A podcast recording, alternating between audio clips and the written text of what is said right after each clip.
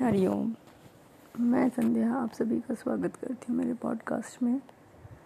ये होते हैं मेरे डेली अपडेट्स और इन सब के बारे में बताना इसलिए ज़रूरी है क्योंकि मेरी ज़िंदगी एक फ़िल्म की तरह चल रही है, बहुत ही उतार चढ़ाव emotional breakage so I think ये सब इंटरेस्टिंग चीज़ें हो सकती हैं आप लोगों के लिए। और मेरे जो वैल्यूज़ हैं, उनको आप फॉलो कर सकते हैं। हमारा एक इंस्टाग्राम पेज है, जहाँ पे मैं अपसाइकलिंग के बारे में बात करती हूँ।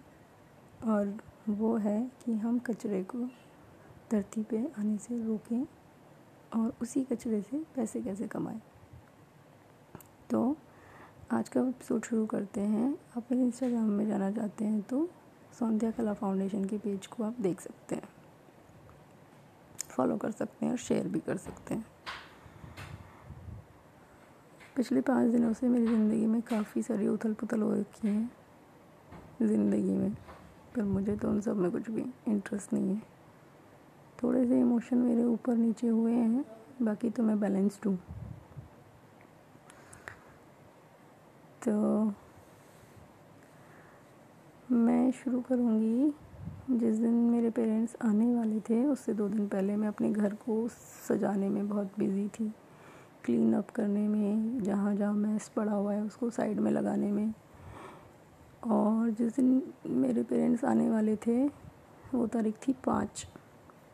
तो पाँच तारीख को मैं सुबह मेरे हस्बैंड के साथ उनके गाँव गई। जहाँ पे उनका ऑफ़िस है। वहाँ पे मैंने पंचायत वाले जो सरपंच हैं, उनसे बात की। उनको सारे डिटेल्स दी अपने प्रोजेक्ट के बारे में। वो इंटरेस्टेड हैं। उन्होंने कहा, मैं दस तारीख के बाद आपको इन्फॉर्म करता हूँ।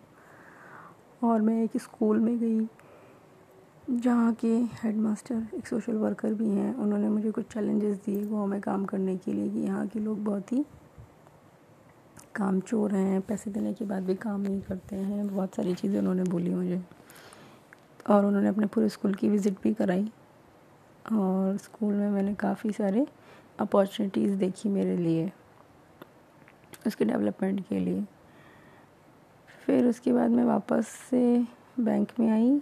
वहाँ पे एक आंटी मुझे मिली जो हमें घी प्रोवाइड करती हैं। मैंने उनका पेमेंट करवाया। उन्होंने मेरी बेटी को चॉकलेट दिए और उस दिन मेरी बेटी ने कम से कम चार बड़े बड़े चॉकलेट्स खाए। और फिर उसके बाद मैं स्कूटी लेके स्टाफ की स्कूटी लेके अपने जो प्रोडक्ट्स थे वो किसी और की वर्कशॉप में रखने थे कलर करने के लिए वहाँ रख के आई।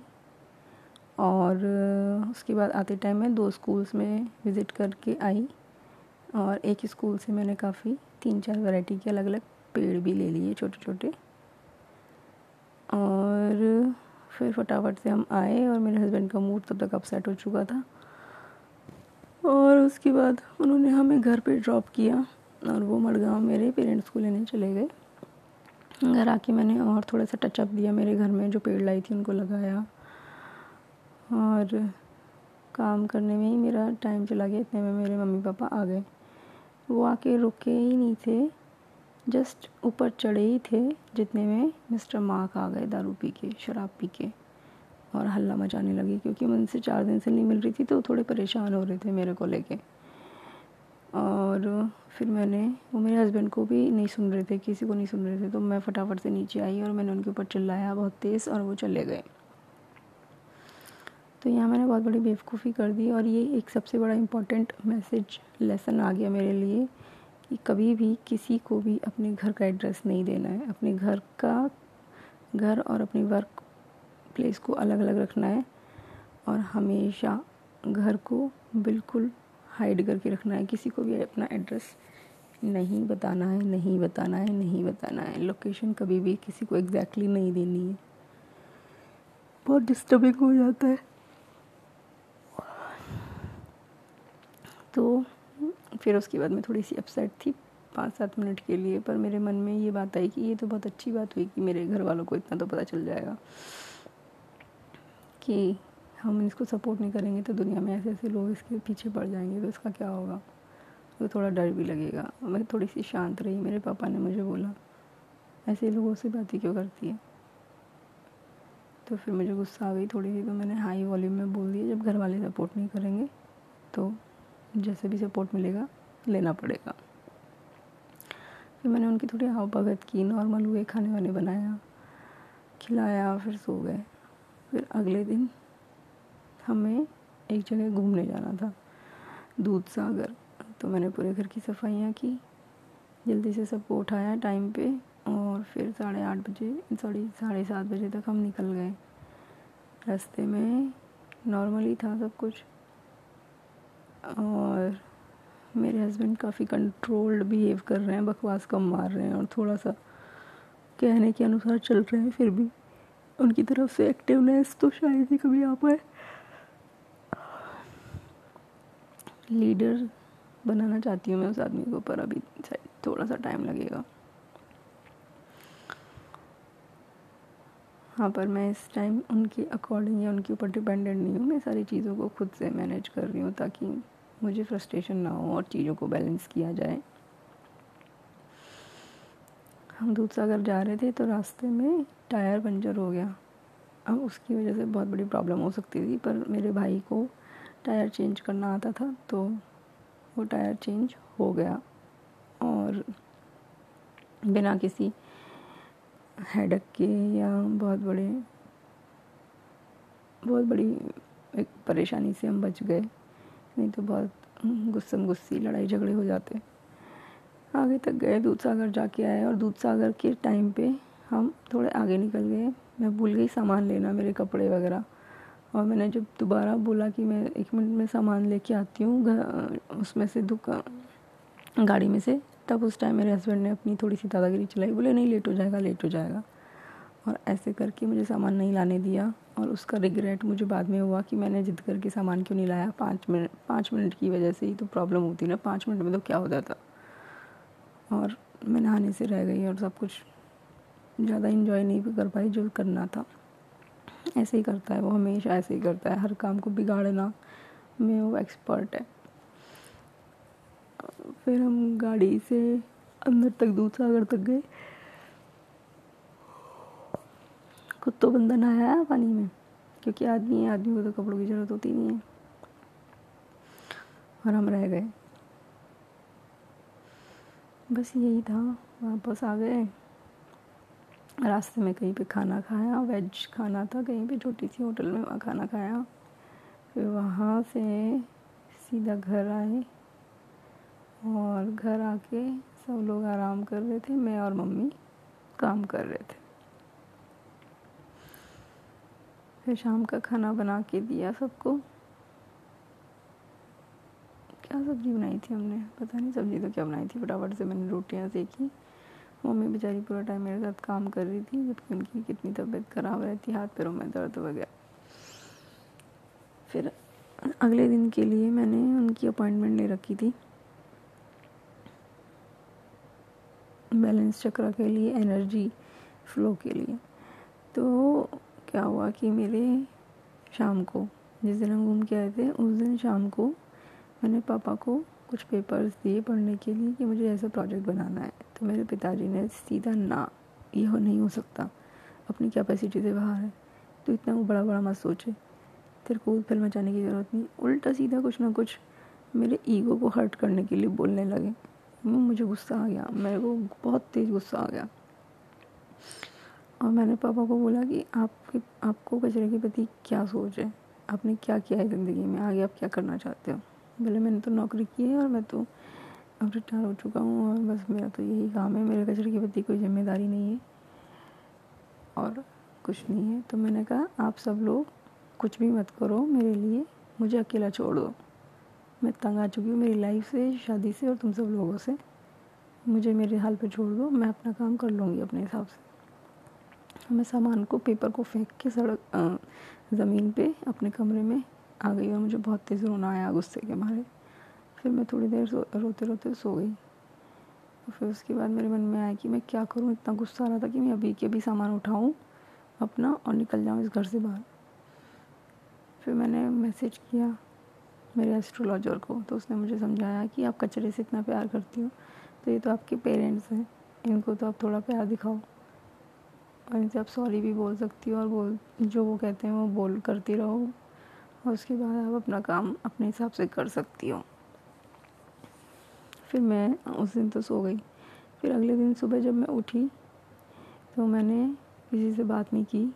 मैंने कहा, मैं बोलूँगी तो मेरे मुँह से बकवास चीज़ें निकलेंगी। तो मैं बिल्कुल चुप रही और अपने काम को करती रही और उसी टाइम मेरे पीरियड्स भी आ गए। तो मुझे किचन से रिलेटेड कोई काम नहीं करना था।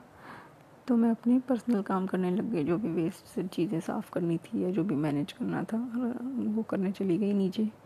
नीचे करते करते मैंने पूरा झाड़ू लगाया क्लीन किया। फिर मैं ऊपर आई, ऊपर आके मैंने अपने घर का झाड़ू लगाया। फिर उसके बाद मम्मी ने शायद खाने वाने के लिए मुझे बोला था हाँ खाना खाया और फिर मम्मी को मैं वहाँ पे लेके चली गई फार्म हाउस पे। वहाँ पे फ़ीस के लिए, पापा से पैसे मांगे तो बोले, मुझे डिटेल्स बताओ पहले। फिर मैं मुझे गुस्सा चढ़ी फिर मम्मी ने कैसे करके चुप कराया, पापा को पापा ने पैसे दे दिए। फिर उसके बाद, वहाँ से आने के बाद पता चला कि मम्मी की एनर्जी फ्लो में प्रॉब्लम है।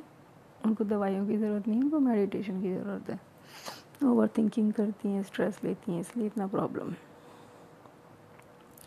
मैं मम्मी को रास्ते में समझा रही थी तो मम्मी को लग रहा था कि मैं उनका घर तोड़ना चाहती हूँ। खुद का भी घर तोड़ना चाहती हूँ, उनका भी घर तोड़ना चाहती हूँ।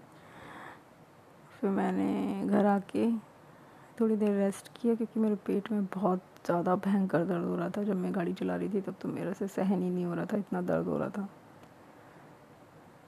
फिर जब मैं घर आ गई तो थोड़ी देर मैं पड़ गई। मम्मी ने पूछा, क्या हुआ? मैंने सर में दर्द हो रहा है। मैंने कहा, नहीं, पेट में दर्द हो रहा है। तो मम्मी बोलती, क्यों? ये कोई क्वेश्चन है करने की? ऐसे इडियटिक बातें कैसे कर सकता है? कोई आदमी जब पता है कि पीरियड आ रहे हैं तो क्यों का क्या मतलब है पेट दर्द का? फिर मैं कुछ बोली नहीं। और मम्मी ने कहा, ये ले ले, वो ले ले। मैंने कहा, थोड़ी देर में ठीक हो जाएगा। मैंने अपने कान बंद कर लिए तो मम्मी वहाँ से चली गई। फिर थोड़ी देर बाद मम्मी वापस आई मेरे पास। तो मैंने कहा, अब इनका मन नहीं लग रहा होगा तो कुछ काम बता देती हूँ उनको। तो मैं सिलाइयाँ लेके बैठ गई। तो पता चला मम्मी के गर्दन में दर्द हो रहा है। अब पापा और केशव बोले कि यहाँ तो अभी ग्यारह बजे दो जैसा लग रहा है, पूरा दिन कैसे निकलेगा? तो फिर वो बाज़ार चले गए कुछ चीज़ें सही सुधरवाने के लिए। मेरा एक छोटा सा काम, दो छोटे से काम थे। वो मेरे कितने छः महीनों से पेंडिंग पड़े थे एक तो केटली थी जिसका हैंडल का एक एक स्क्रू निकल गया था जो कोई लगाने के लिए तैयार नहीं था। इतना सिंपल सिंपल काम हमारे घर में कोई करता नहीं है जिसको सुधरवाना चाहिए चीज़ों को, उसके लिए हमारा कोई ज़िम्मेदारी नहीं है। पढ़िए चीज़ें वैसे पड़े रहने दो और एक मेरा पानी वो जो होता है ना, एक प्लेट होती है ना हॉट प्लेट जिस पे खाना बनता है, वो भी थोड़ी सी ख़राब हो गई थी। उसको भी ठीक करवाया पापा ने कल जाके। फिर पापा आए और उसके बाद गुड़िया उनको इंगेज करने लगी। और फिर मैंने केशव को रील्स के बारे में कुछ पूछा तो उसने वो कोर्स देखा, बड़ी मुश्किल से उसको हम ऑनलाइन कर पाए, चला पाए। और उसके बाद मैंने पापा को वापस से वही पेपर पकड़ा है और उनको पढ़ने के लिए बोला कि मैंने कर तो रखा है। इस बीच में मेरे पास एक कॉल आई थी, जो कि इन्वेस्टर थी, प्रोजेक्ट्स में वो इन्वेस्ट करती हैं। तो फिर मैंने कहा, पापा, मेरे पास कॉल आ चुकी है, मुझे रिपोर्ट बना के ही देनी है। तो पापा कुछ ना कुछ पढ़ने लगे और थोड़ा थोड़ा लिखने लगे।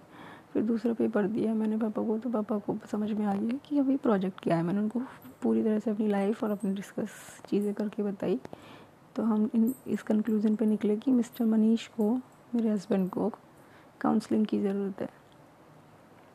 तो मैंने बता दिया उनको कि मैंने उस, उनके कुछ फ्रेंड्स बनाना शुरू किया है, जिसकी वजह से इनके दिमाग की जो जंग है ना थोड़ी थोड़ी हटने लगेगी। और ऐसे करते हुए, फिर गुड़िया को खेल खिलाते हुए मैं फूलों को भी, जो फूल मैंने इकट्ठे किए थे, उनको थोड़ा सॉर्ट आउट करने लगी। फिर इसके बाद चार बज गए शायद। तो केशव नीचे आ गया और पापा चले गए। तो फिर केशव से मैंने रील्स के बारे में डिस्कशन किया। वो बिल्कुल भी इंटरेस्टेड नहीं है खुद करने के लिए, पर मुझे गाइड करने के लिए इंटरेस्टेड है। तो मैंने कहा, ठीक है गाइड कर रहा है तो। चलो, कोई तो गाइड कर रहा है, एक प्रॉपर पर्सन जिसकी वजह से मैं काम कर सकती हूँ। क्या पता वो गाइड करते करते खुद ही करने लग जाए। पर यस इस तरह से मैं छोटा छोटा इनको काम दे के इन्वॉल्व कर रही हूँ अपने प्रोजेक्ट में ताकि फिर ये इसमें पूरी तरह से इन्वॉल्व हो जाएँगे। और फिर हम लोगों ने प्लान किया कि हम बीच पे जाते हैं।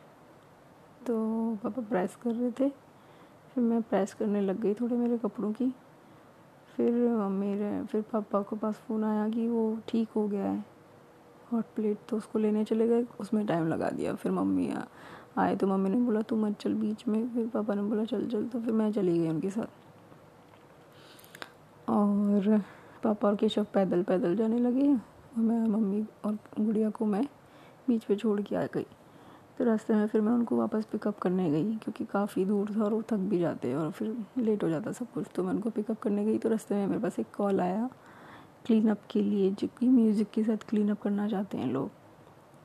तो मैं उनको बीच के रास्ते पे छोड़ के, पाटने बीच के नियर बाई छोड़ के और फिर मैं वो कॉल वाली जगह पे चली गई भक्ति कुटीर में और उनके साथ मैंने डिस्कशन किया। दोनों का ये कॉन्सेप्ट है कि वो म्यूज़िक बजाएँगे और उसी टाइम लोग क्लीन अप करेंगे। तो हम, उन्हें मेरे से ये हेल्प चाहिए कि मैं उनकी जो कचरे को उठाना है उसमें लोगों को गाइड करूँगी कैसे उठाना है, किस तरह से उठाना है। पर उनको ये समझ में नहीं आया कि उठाने के बाद उस कचरे का क्या किया जाए। वो सिर्फ़ म्यूनसिपल को देना चाहते थे, पर मैंने कह म्यूनसिपल को देना है तो मैं उसमें आपकी कोई हेल्प नहीं करूँगी, क्योंकि मुझे कचरे को लैंडफिल में जाने से बचाना है और उसका यूज़ करके लोगों को पैसा कमाना सिखाना है। तो उन्होंने कहा, एक बार आप कल तो आइए। और उन्होंने साफ़ मना कर दिया कि वो मेरे फाउंडेशन का नाम उसमें नहीं यूज़ कर सकते। तो फिर मुझे ये समझ में आया, फिर उन्होंने ये बोला कि, बट आप वहाँ पे जब काम हो रहा है, वहाँ पे हम आपके लिए अनाउंसमेंट कर सकते हैं कि सौंदर्य कला फाउंडेशन इस तरीके का काम कर सकता है। कोई ज्वाइन करना चाहे तो ज्वाइन कर सकता है। तो इसलिए मेरे को लगा कि चलो शुरुआत कर रहे हैं रिस्पॉन्सिबिलिटी ले रहे हैं वो लोग। तो अच्छी बात है धीरे धीरे फिर हम उनके साथ और आगे काम बढ़ा सकते हैं। आप साइकिलिंग पार्टी भी कर सकते हैं कि उस कचरे से प्रोडक्ट बनाने का, लोगों को सिखाना है तो उस तरह से कुछ ना कुछ तो होगा आगे। नहीं भी होगा तो एक्सपीरियंस तो आएगा। कचरा तो साफ़ ही हो रहा है ना कहीं ना कहीं से। तो इस तरीके से आ, कल तक का टाइम स्पेंड हुआ मेरा। मिस्टर मार्क बहुत ज़्यादा परेशान हो रहे हैं। उनकी सेक्स अर्ज़ बढ़ रही है मेरे को लेके। और अब उसको ठंडा करना ज़रूरी है। और इन सब बीच में एक काम बहुत अच्छा हो गया कि जो नैना साक्षी फाउंडेशन चलाती हैं और जिसका बहुत ही अच्छा बैकग्राउंड है। गुंडों तक की उसकी जान पहचान है। मतलब महाराष्ट्र सरकार, गोवा सरकार मिनिस्टर्स सारे उसके हाथ में हैं। उसने मुझे आगे से कॉल किया मिस्टर मार्क की देखभाल करने के लिए। तो ये सारी चीज़ें मेरे लिए बहुत अच्छी हो गई। साक्षी फाउंडेशन से मैं जुड़ना ही चाह रही थी। तो अभी मार्क का मैटर जल्दी से ख़त्म करके मैं साक्षी फाउंडेशन के बच्चों को प्रोजेक्ट करने के लिए यहाँ बुलाऊँगी या फिर मैं मुंबई जाऊँगी? और दोनों में जो भी काम होगा, उसके बाद काफ़ी कूल चीज़ें हो जाएँगी क्योंकि मूवी मेकिंग भी मेरे लिए आसान हो जाएगी।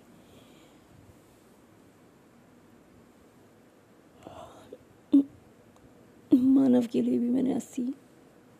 नब्बे लाख का जुगाड़ करवाया है अब देखते हैं उस डील को कैसे क्रैक कर पाता है, नहीं कर पाता ये उसके ऊपर है, पर मैंने उसके लिए कुछ ना कुछ हेल्प ज़रूर की है मिस सारा के साथ।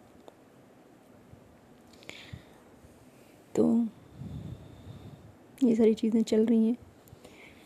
होप आगे भी इसी तरीके के काम शांतिपूर्वक मैं कर पाऊँ। मुझे लगता है कि जितने भी इमोशंस हैं ना, उनको ऑब्जर्वर की तरह देखना चाहिए। एमा स्वामी is a best consult person मेरी लाइफ के लिए। पर्सनली वो सही एडवाइस करने वाला, सही आदमी है। सारी दुनिया मुझे कह रही है कि मेरे हस्बैंड को छोड़ दूँ मैं। पर आया हुआ स्वामी ने मुझे ऐसा कोई सजेशन नहीं दिया। उसने मुझे सिर्फ़ ये बोला कि आप शांत होकर सब चीज़ों को देखिए और बस देखते रहिए। हर चीज़ को देखते रहो। यही गुरुदेव कहते हैं, साक्षी भाव की साधना। सब अपने आप हो रहा है। कुछ करने की ज़रूरत नहीं है।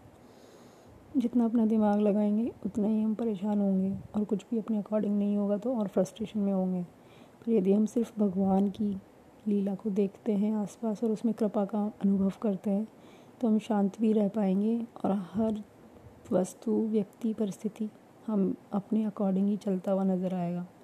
ये संसार किसी भी दुश्मन ने नहीं बनाया है आपके लिए। जो भी हो रहा है, आपकी उन्नति के लिए हो रहा है, आपके द्वारा ही हो रहा है। सारा संसार आप में समाया है। जब हम आँख बंद करके सो जाते हैं तो सारी दुनिया को हम भूल जाते हैं, फिर एक अलग ही दुनिया में चल जाते हैं। तो ऐसे ही ये दुनिया भी एक सपना ही है। ऐसे सपने की तरह देखते रहो। इन्वॉल्व मत हो अटैच मत हो किसी के साथ। और आप देखेंगे कि पूरा जीवन भगवतमय हो जाएगा। हर व्यक्ति वस्तु में आपको भगवान के दर्शन में होंगे। हर अच्छी और बुरी परिस्थिति आपकी उन्नति के लिए ही होती है। हरिओम हरिओम हरिओम।